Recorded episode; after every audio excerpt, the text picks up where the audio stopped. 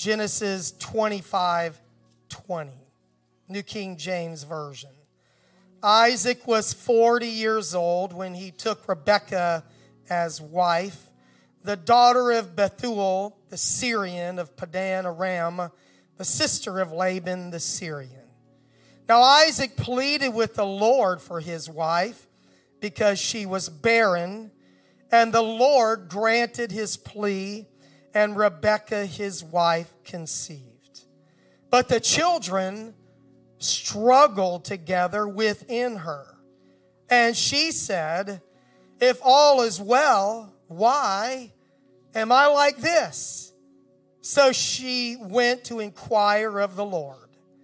And the Lord said to her, Two nations are in your womb, two peoples shall be separated from your body.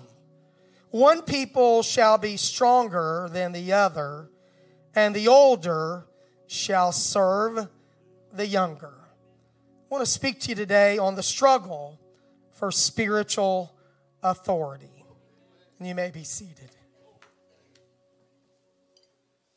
Amen. I feel what the Bible calls the unction, an unction from the Holy One. We are the people of God. Amen? amen? You believe you're part of the people of God? Say amen. amen. And we have been given exceeding great and precious promises. Old Testament and New, God has promised his people. He told Abraham, I will bless you, I will multiply you. I'm going to make your descendants like the stars of the sky and the sands of the sea for multitude. And he said, Your descendants are going to possess the gates of their enemies. He told his people that if they would obey him and walk in truth, that he would make them the head and not the tail. They would be above and not beneath. And the Lord would give them power over all their enemies. Psalm 91 tells us that he will keep us in all of our ways, that we will tread upon the lion and the adder, that the young lion and the dragon we will trample under our feet. Jesus told the 12 apostles, I give you power against unclean spirits to cast them out and to heal all manner of diseases or sicknesses and all manner of disease. Jesus said in Luke 10, that I give you power to tread on serpents and scorpions and over all the power of the enemy, and nothing shall by any mean hurt you. Jesus said, You shall receive power. After that, the Holy Ghost has come upon you, and you shall be witnesses unto me both in Jerusalem and in all Judea and unto Samaria and unto the uttermost part of the earth. James said, that if you will submit yourself to God, that you will resist the devil and he will flee from you. John said, Greater is he that is in you than he that is in the world. Those are just a sampling of the promises that God has given us as his people. But just like the response that you just gave to those promises, Many times we live beneath the promises and the power of God. And we are in an epic struggle to obtain and walk in spiritual authority.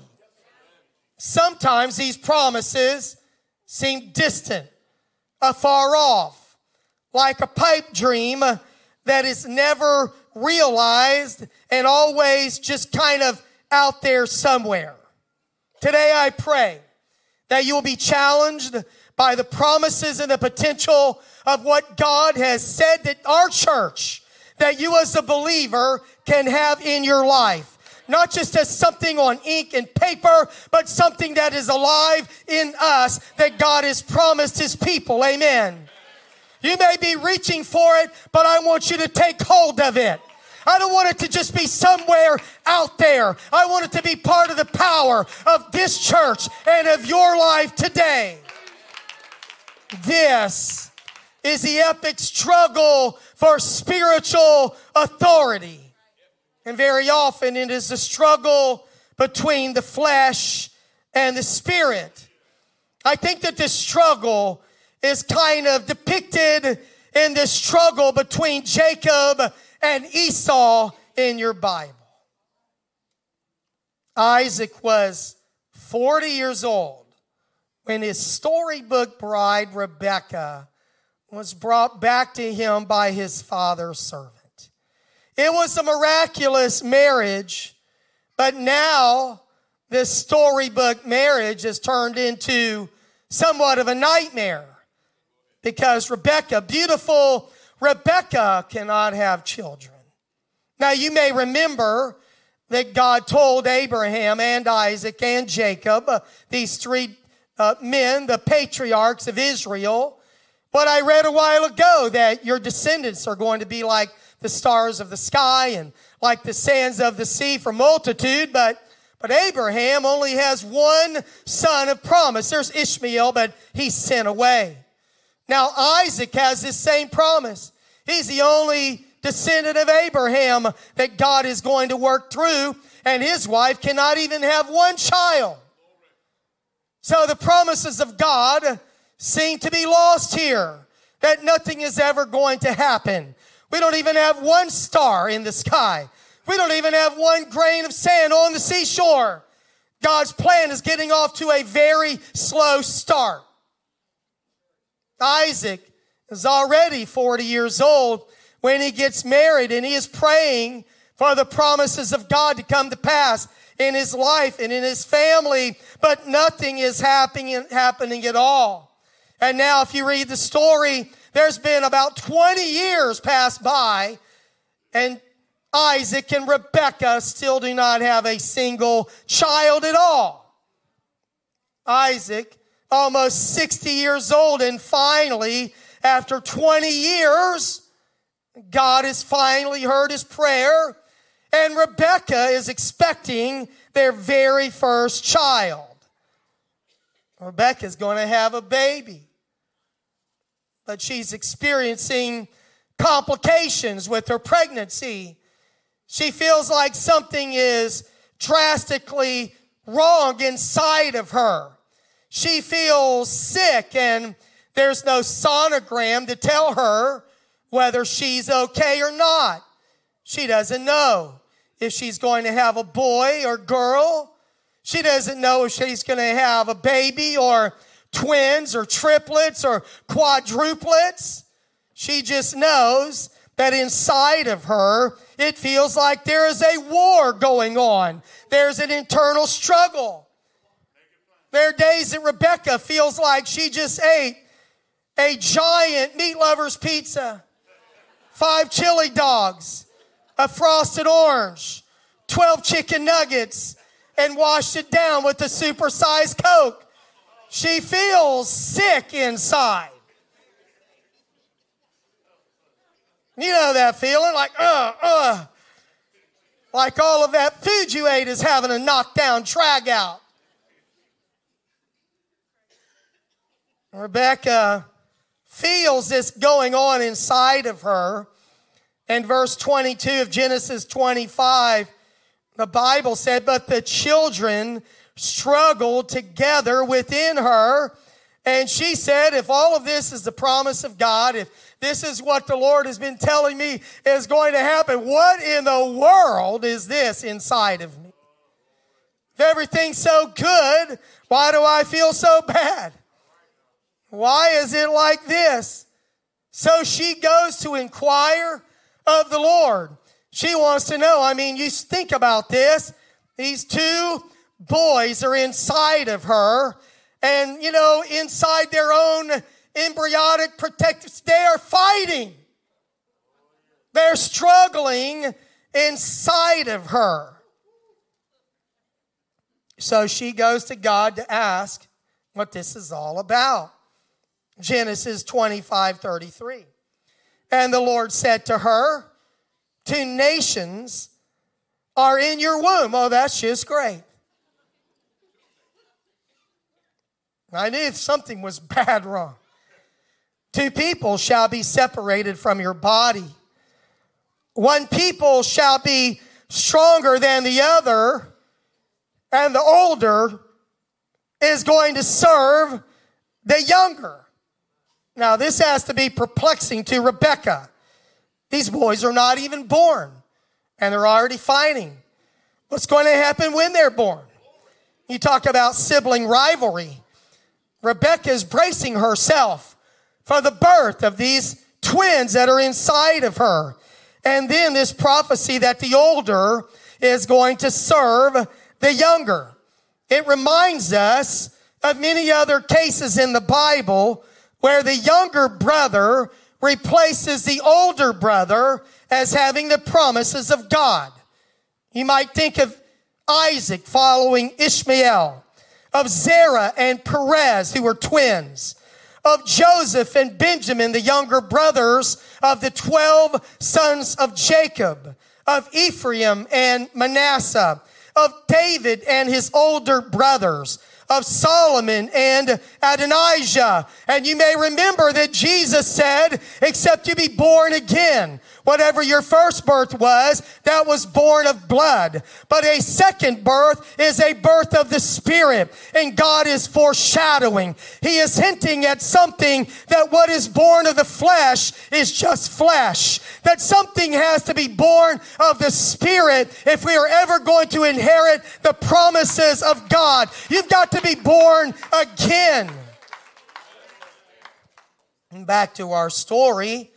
The Bible says that when her days were fulfilled for her to give birth, indeed, there were twins in her womb. She heard that, but now she's going to see it.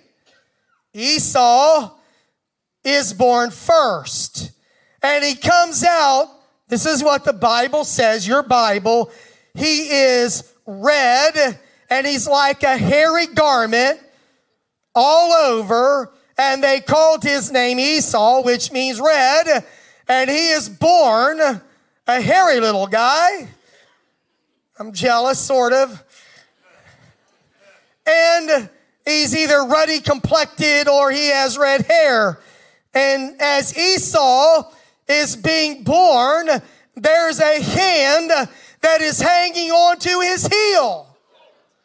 How strange is this. How is this even happening? Jacob is born second, but he is born fighting for first. He is fighting for preeminence. He is fighting for a promise that was given to his mother that one will be stronger than the other and the older will serve the younger. Now, you may know that biblically, the older sibling, the older brother, always got a double portion of the blessing because it was incumbent upon them to care for their parents. So Esau is in line for the firstborn blessing of his father Isaac, but there is Jacob who is born second and he is struggling against all odds to be first. What a crazy story. Isn't this an amazing? I know you're Bible readers, but isn't this an amazing story? Esau is named for his appearance, he is red. But Jacob is named for his actions. He is hanging onto the heel of his brother, trying to pull him down, pull him back. He is born second, but he will not settle until he is first. Two nations, one stronger than the other. The older will serve the younger. And these boys are vastly different. They are certainly not identical twins. Isaac, excuse me, Esau is a skillful hunter. He is a man of the field. He's always out on a hunting expedition. But Jacob was a more mild man, dwelling in tents. He's not an effeminate young man, but he's just not like that. He likes to hang around the house and he likes to cook. And then there's another setup in this story. The Bible tells us that Esau was loved by his father Isaac. So dad has a favorite. He loves Esau because Esau would go hunting and he would arrow a deer and bring it back home and cook that savory venison and Isaac would eat it and he would put his arm around the hairy shoulder of Esau and hug his hairy face and his hairy head and he would say, Boy, I love you. Maybe not with that same accent, but.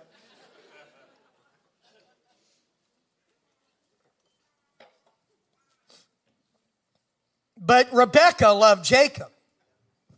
Now, just a little tip here don't do that.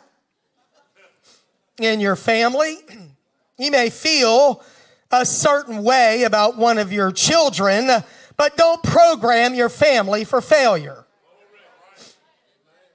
Now, one day, Jacob was doing what he normally did. He was cooking and he made a stew of lentils and it was a red stew. Must have had a lot of Hungarian paprika in it or something. And uh, Esau was out hunting, but this day he was not successful. And he thinks he is starving to death. Now, there's something we learn about Esau in the Bible that he's impulsive, he wants it now, and he's hungry, so he just thinks he's going to die. And as he comes back to the home place, there's Jacob there cooking this, you know, amazing pot of stew over probably an open fire. And Esau gets a whiff of that and he's fainting with hunger and surely he's going to die. And Esau says to his brother Jacob, Feed me some of this same stew, this red stew, for I am weary. And that's why his name was called Edom. He's the father of the Edomites, which means red.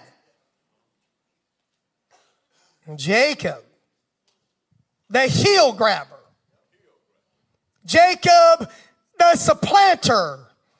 Jacob, the tricky one. Jacob, the manipulator. Jacob, the guy who's going to make it happen by human means,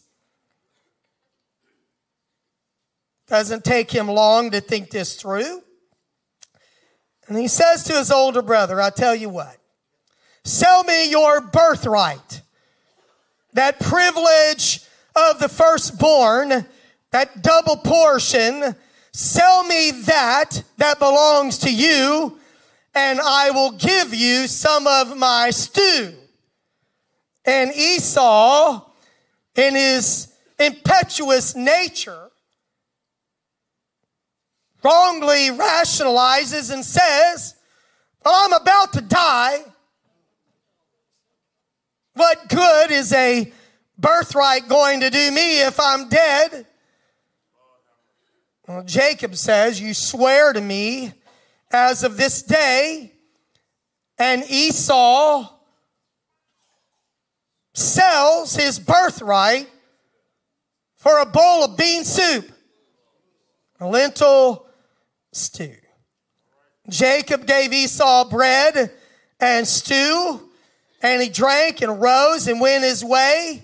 And the Bible tells us, Genesis 25 34, thus Esau despised his birthright. He lightly esteemed what was a promise from God that should have been his as a firstborn. He did not have a value of spiritual things. We learn a lot about Esau in this story and from the Bible. Immediate gratification meant more to Esau than long-term blessing. Esau is described in your Bible in the book of Hebrews 12, 16 as a fornicator and a profane or, un, or godless person who for one morsel of meat sold his birthright. Let me explain something to you about the ways of God. God is not about instant gratification. God is not about get it now. God is not about selling your morality for some kind of a fling. God is not about fornication, which is a person who cannot wait for marriage. God is not about that you've got to have a microwave God or a fast food God. God is about process. God is about prayer. God is about waiting for what God has said that you can one day have. But there are a lot of people who will sell out on the blessings of God for a moment of pleasure, for instant gratification, and they will cheat and steal and lie and do whatever it takes to try to get something now. That's what we learn about Esau. He cannot control his passion. He cannot wait. He is a godless person. He despised what God promised. Now, this sounds like the story is starting to line up to the prophecy that the Lord gave Rebekah. Two nations are in your womb. Two people will be separated from birth. They, the, the one will be stronger than the other, and the older will serve the younger. Now, this is a long story in the Bible that I will condense. Later, in Genesis 27, when Father Isaac is ready to now pray a blessing over her, his firstborn son, Isaac, that he favors and loves very much because he hunts and kills and cooks and gives it to his dad. Both boys can cook a savory stew. But Rebecca hears this. And Isaac sends Esau on a mission to harvest a deer and bring the venison back. And Rebecca says to Jacob, I want you to trick your father. He's going to give a blessing now so go get a little goat and let me cook it up for you. And then I want you to take the skin of that goat and put it all over you. Can you imagine that Esau was so hairy he felt like the hide of a goat? Wow. That wiry, hairy goat hair. So Jacob goes in and he tricks his father, and it's a long story. And uh, after he blesses Jacob, thinking that it is Esau, and as soon as Jacob goes out of the house, Esau comes in with his deer, cooks it and brings it to his father, and says, Here I am, Dad, I'm ready for my prayer of blessing. And Isaac says, Who are you? Your brother has deceived you. And Esau says in Genesis 27 35, Esau, Isaac says, Your brother came with deceit and has taken away your blessing. And Esau said, Is he not rightly named Jacob? For he has supplanted me these two times. He took away my birthright and now he has taken away my blessing. And he says, That don't you have a second blessing for me? And Esau say, Isaac says, you know, I, I've given him the blessing and I have made him your master. And all your brethren, all of his brothers are going to serve him. And then he blesses Esau with a secondary blessing. And the Bible says that Esau hated Jacob.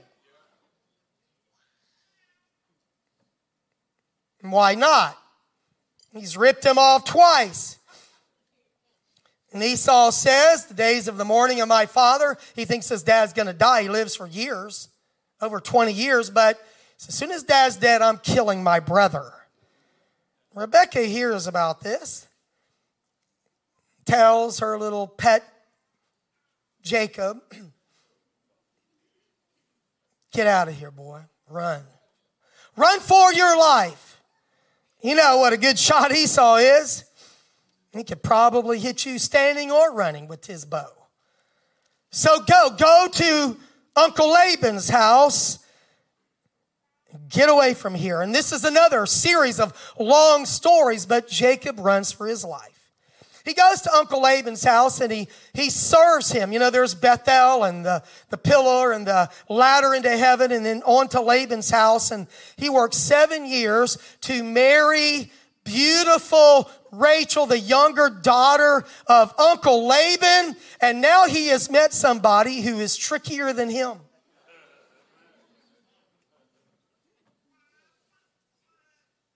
In the dead of night, the veiled bride and in the morning, it is Leah, not Rachel.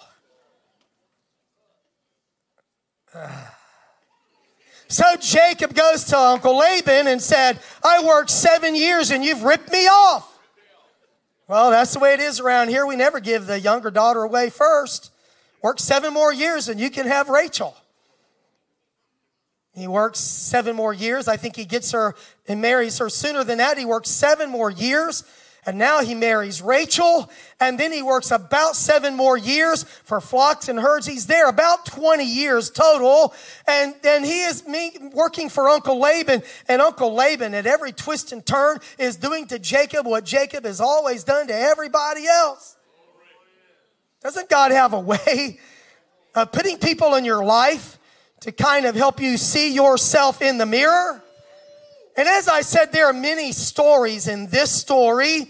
But finally, after 20 or so years, the Lord tells Jacob, it is time for you to go back to your father's house. It's time for you to go home. He gathers his wives and his children and his flocks and his herds and, and they leave and they're, they're going back home and there's a lot of drama involved in all of that.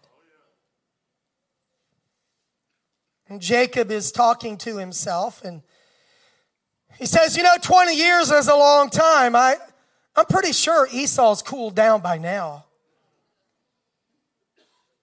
In Genesis 32, he sends some messengers to his brother Esau and he tells him, Oh, uh, tell my brother Esau that I've been really blessed and I've dwelt with Laban until now, and I've got donkeys and flocks and servants, and I just want to let you know I'm coming home, and I hope I can find favor in your sight.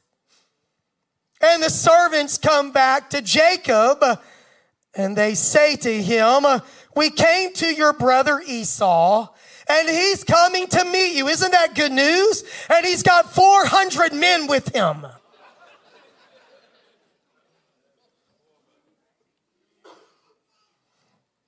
Esau still hates Jacob.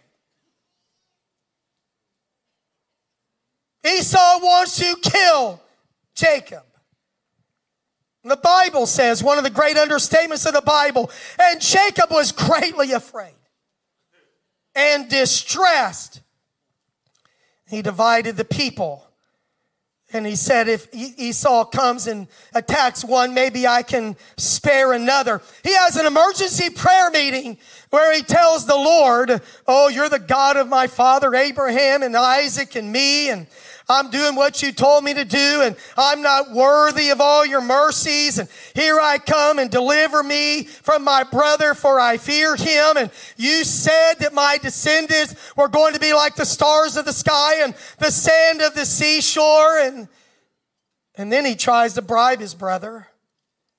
He begins to send presents to him and 200 of this and 20 of that and 30 of this and 40 of that and 10 bulls and he gets all these presents and he lines them up in successive droves and, and they go to where Esau is and Esau says, what is this? And, oh, this is a present from your brother and he's behind us, way behind us.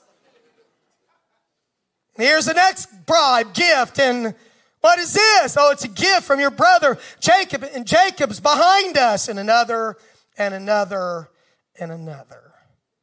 And nothing changes.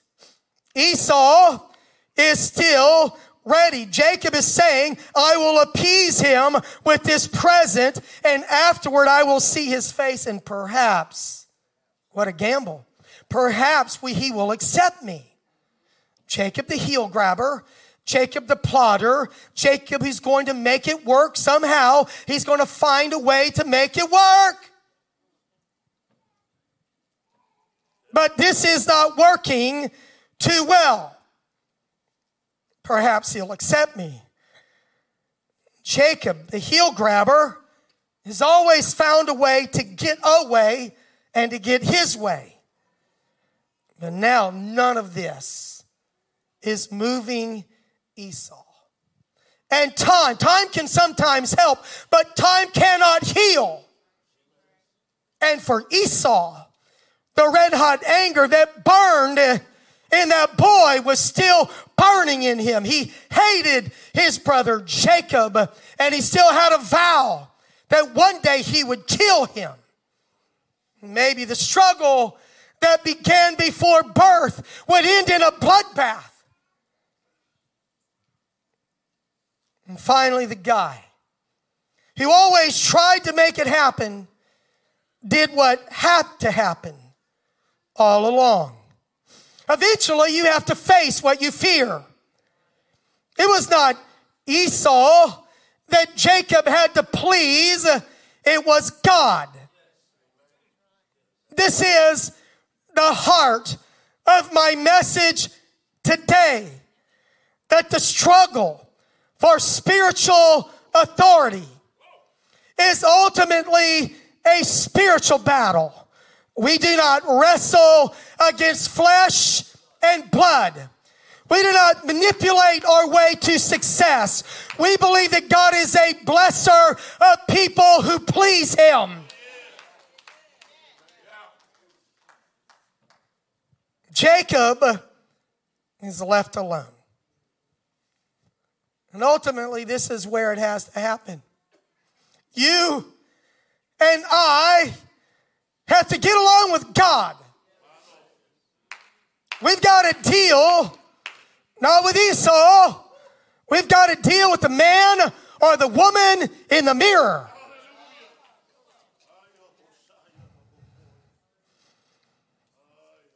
A man wrestles with him all night long until the breaking of the day.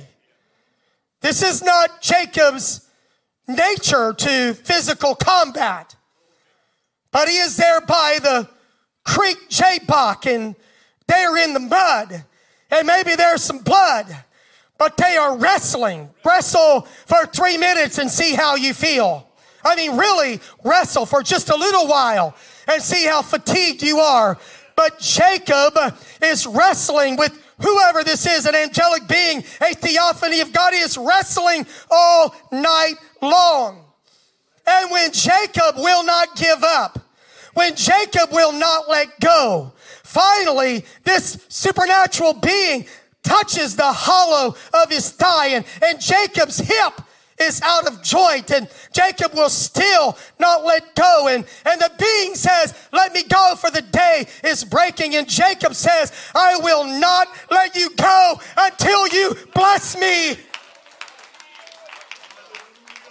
There's something inside of Jacob that says, I was born for superiority. I was born for spiritual authority. I've been trying to make it happen all of my life. I know I've got promises. I know I've got a future, but something's got to die here. Something's got to be born here. Something has to change inside of me. I will not let you go until you bless me.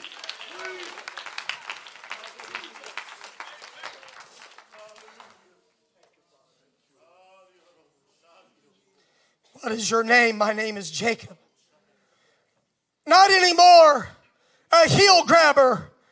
Now your name is changed to Israel. You are a prince you have struggled with man and God and you have prevailed. So now your old nature has died at Jabbok. Your old man has given up there because you would not let go and you would not quit until something spiritual, something superior was born inside of you.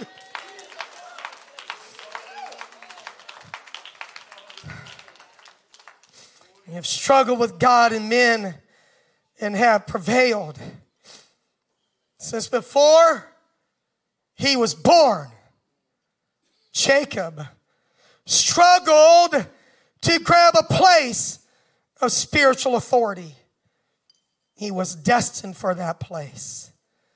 But until he wrestled, not with Esau, but until he wrestled himself down to the ground, until he wrestled himself to a place of spiritual encounter with God where he said, I have seen God face to face.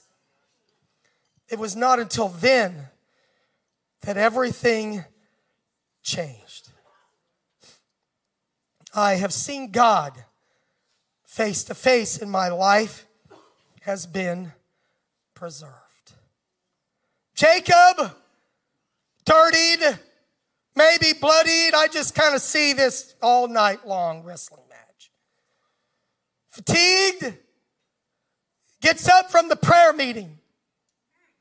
He is now ready to meet his brother Esau. This is not how he planned it.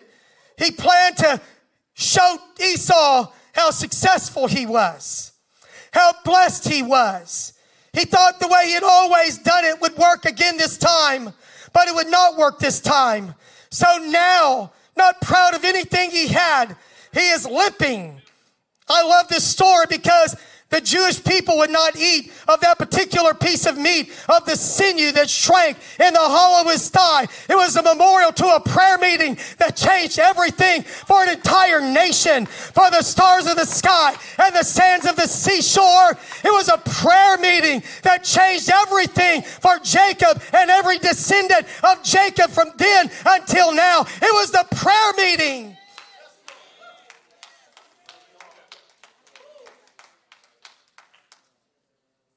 And Esau sees his brother coming. Jacob, there's nothing cocky left in him. Seven times he bows down on the ground to show that he is willing to serve his brother and submit to his brother. I thought the story said that the older will serve the younger, but you, you are, you have a power and you have authority when you're willing to serve and humble yourself beneath the mighty hand of God that he may exalt you into season. I don't know exactly how it happened, but maybe Esau dropped his sword, dropped his knife, dropped his spear. The Bible said he ran to Jacob, but Jacob is not running anymore. He is bowing. He is coming toward his brother. And when Esau gets to Jacob, they embrace. They weep on one another's neck and they are, they are reconciled one to the other. The purpose of my message today is to tell you that even if you're born again, even if you've got promises on your life, even if you're somewhat successful, that something in every one of us has to come to a place like Jacob where we die to ourselves, we die to ambition, we die to pride, we die to ego, where we say to God, let your great promise be birthed in me. I am willing to lay down my life for the promises of God. This message may not be for everyone today, but there's someone who has struggled to try to get what God has promised. You've tried to make it happen in business. You've tried to make it happen in family. You've tried to make it happen in ministry, but it will never happen the world's way. The heel grabber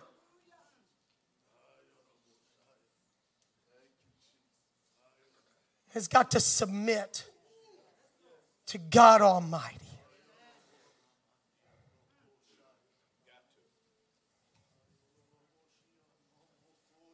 And right now, would you please stand? I wonder if there's anybody in this house that feels the magnetic pull of God in your heart to a place of surrender to the Lordship of Jesus Christ, to a prayer meeting. This altar is open even as I am speaking right now. You want to be the person that God has promised you to be. You're supposed to be the head and not the tail. You're supposed to be blessed, but you feel this epic struggle that you cannot make it happen. And now, today, I'm inviting you, the people of this church, to say, God, I am laying it all on the line today. I want the blessing that comes from God on my life, in my family, in my business, in my ministry.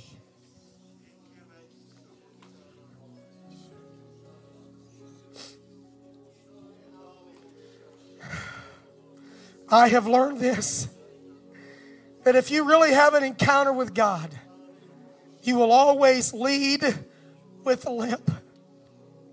You'll always be reminded that you cannot make this happen, that only God can make this happen. There is a revival for our church. There's a blessing for you, but it's going to come on the other side of an encounter with God. I think it's wonderful. You need to have a prayer time in a prayer place, but every once in a while there needs to be a brook or you're not praying by the clock. You're praying until you get a breakthrough. You're praying until God blesses you. You're praying until something changes inside of you. So lift your voice and call on the Lord right now.